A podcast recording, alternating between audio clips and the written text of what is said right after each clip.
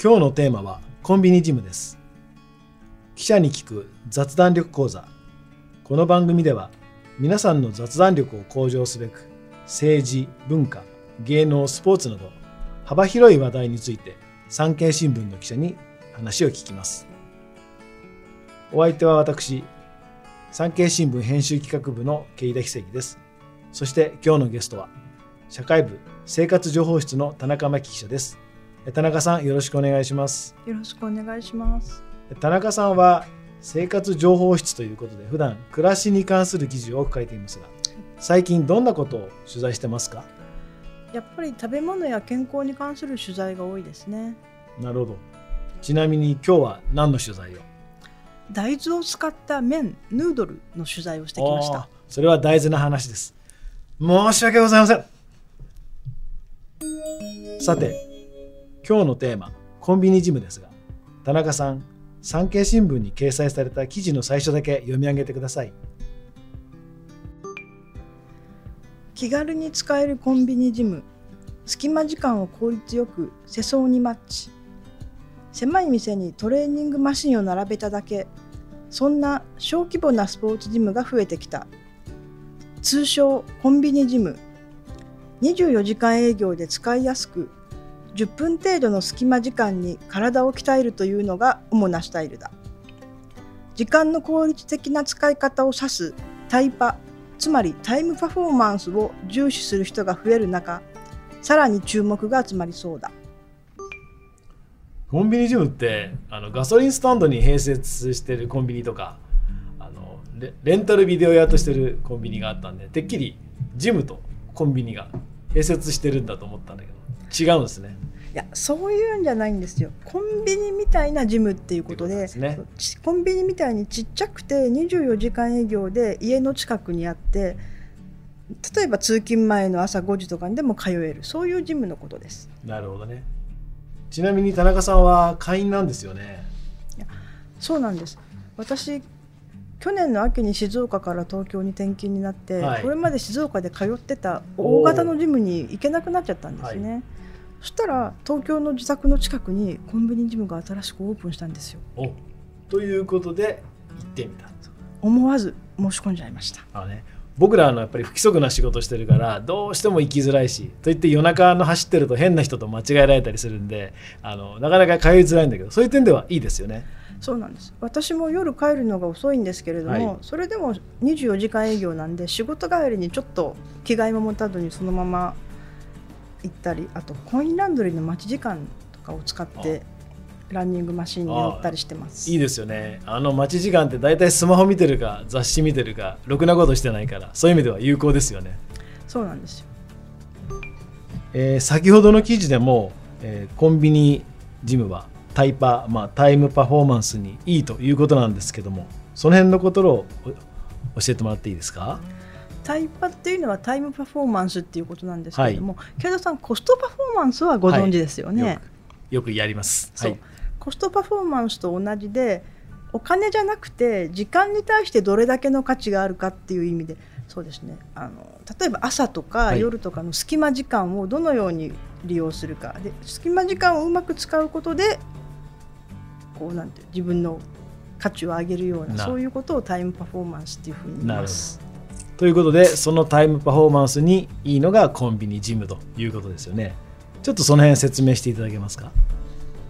あのコンビニジムっていうのは本当に仕事帰りとか逆に朝の出勤前とかに着替えも持たずに何の準備もなくそのままパッて行けるんですね、はい、だからこうすごくあの効率よく鍛えることができるんです、はい、5分とか10分とか足に乗るだけでも毎日続けるとやっぱり体は変わってくるかなって感じます確かに荷物を持ってさあ行くぞってジム行くのとはちょっと違うわけですね。そうなんですそれにコンビニジムは例えば駅の近くだったり会社の近くだったりいろんなとこにあのたくさんあるのでそういう意味でも通いやすいですね。あ普通のジムがねかなり本格的な、えー、総合スーパーみたいなもんならまさにここはコンビニという感覚でいいわけですね。そうなんです。慶田さんその通りでやっぱりコンビニとスーパーの違いに似てるかもしれません。コンビニジムとあの普通のジムの違いっていうのは。はい、でコンビニジムはそうですね。ちっちゃい店舗でこう品数を絞ってんですね。はい。でだからコンビニジムに行くと私のジムなんかだとシャワーもない。ロッカーもない。あら本当にもうマシンもずらーっと並べてあるだけなんですね。であの大型ジムだとそれこそスーパーみたいにいろんなはい。機械もあって、はい。プールもあったりはい。スタジオもあったり、はい。それこそインストラクターの先生がたくさんいたりするんですけど、私が行ってるジムはそんなことはなくて本当にマシンを並べてああるだけでっていう感じです。なるほど。えちょっと待ってください着替えを持たないっていうことはどういうことなんですか？私の場合は本当に仕事帰りとかに使うので、まあ、物理的にね着替えを持てないっていうのがあるんですけど、えあの実際着替えなくても大丈夫なんですよ。えなんでですか？私がマシンに乗ってるの5分とか10分っていうこともあるんではい。だらだら汗かくほど運動しないんですね。はいはい。でそもそもコンビニジムってあの場所が狭いので更衣室がなかったりロッカーがないようなところもあるんですよ。そんな狭いところもあるんですねそうなんです。ということは結構おお値段の方は安いんですか？そうなんです。あ結構安いんですけども、おいくらぐらいだと思います？まあ、普通そうですねライズアップなんかだと2万とか聞きますからまあ半額ぐらい1万円ぐらいですかね、と思うでしょう。え私が通ってるジムはなんと3000円台えなんです。安いところによるとコンビニジムだと高いところでも8000円台ぐらいというふうに聞きます。なるほど普通の大きなジムだと、まあ、1万円どんなに安くても1万円以上はするので随分コストパフォーマンスもいいかなっていうふうに思います。なるほどねまあ確かにその設備がまあ簡略された分そして人がいない分だけ、まあ、余計なコストをそぎ落としてるからこそできるということですかねそうなんです。ところで田中さんが取材したコンビニジムというのはえーチョコザップでしたよね。そうなんです。チョコザップはあの結果にコミットのライザップが出しているコンビニジムなんです。あーなるほど。2年前にわずか4店舗で始まったんですけれども今年2月にはなんと300店まで増えたそうです。はい、お右肩上がりですねまさに。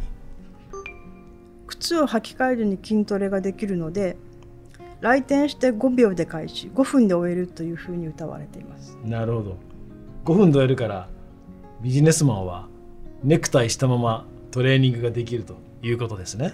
そうなんです。私もよく見かけるんですけれども本当に会社帰りにスーツのままで上着だけ脱いでネクタイをしたままでこうビジネスバッグを隣に置いて筋トレやってる人をよく見かけます。なんかちょっと絵面がシュールですけれども。ところであの田中さんのネクジムはあの男女比とか年齢層ってどんな感じですか？それが本当にいろんな人がいて、まあ、じかなり時間帯によるんですけれどもはい。私は仕事帰りが多いのでさっきも申し上げたようなこうネクタイをしたば、はい。ネクタイをしたサラリーマンがそのままだったりするんですけれども、えお休みの日にコインランドリーの待ち時間に行くと、はい。それこそおばちゃんえおい、あの近所のおばちゃんがえラフな格好であの、え。こうやってウェイトでウェイトやったりしてます。カーブスみたいな感じなんですかね、そうですね、ええ。じゃあ年齢もバラバラ男女比もバラバラ。はい、だから私みたいにビギナーが行ってもあんまりこう違和感なく鍛えることができる感じです。なるほど。大きなジムだとちょっとマッチョなおっさんたちが言いいたりすするんですけどね、はい。でそういうとこだとやりにくいなって思うちょっとこう遠慮してしまったり、あります。特に女の人はねあの教えたがるような親父さんとかいますよね。そうそう。いやちょっとあの使い方わかんないなとか思ってこうやってガチャガチャってねマシン動かしたりしてるといやこれはねそうってね来るんですよ。そうそうはい。ああいう鬱陶しさがないのがいいですね。だから本当にもうみんなね自分のペースで自分のタイミングで来てあの自分が鍛えたいように鍛えてんですなよね。るほどね。じゃあ結構自由な感じがあって。そなるほど。ちょっとそれじゃああれですね仕事帰りにサクッと飲んで帰りたい飲み屋感覚で使ったりもできるわけですね本当にねサラリーマンの方たちってこう仕事帰りにちょっと一杯引っ掛けて帰るはい。なんていうことがあるでしょう、はい。それと同じような感じで仕事帰りにちょっとじコンビニジム行って帰ろうかなっていう感じで使うのが一番いいのかなと思います。じゃあ毎日飲み屋に行く代わりに毎日鍛えるそう。継続は力なり。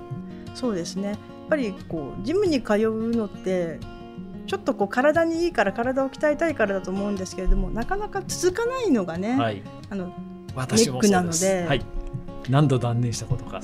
コンビニジムだと毎日仕事帰りに5分でいいと思うとちょっと続けられるかなと思うでしょ、多分気軽にね。慶田さんでもコンビニジムだったら続いたかもしれませんよ。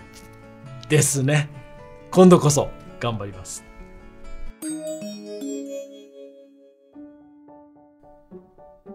今日はコンビニジムについて記者に聞きました。今日のおさらいです。コンビニジムとは小規模だけど24時間営業。家の近くにあって通いやすい。隙間時間をうまく使って続けやすいから継続して効果も出やすい。かな？というところでしょうか。そうですぜひこの情報を明日からの雑談にお役立てください。記者に聞く雑談力講座、今日はこの辺で。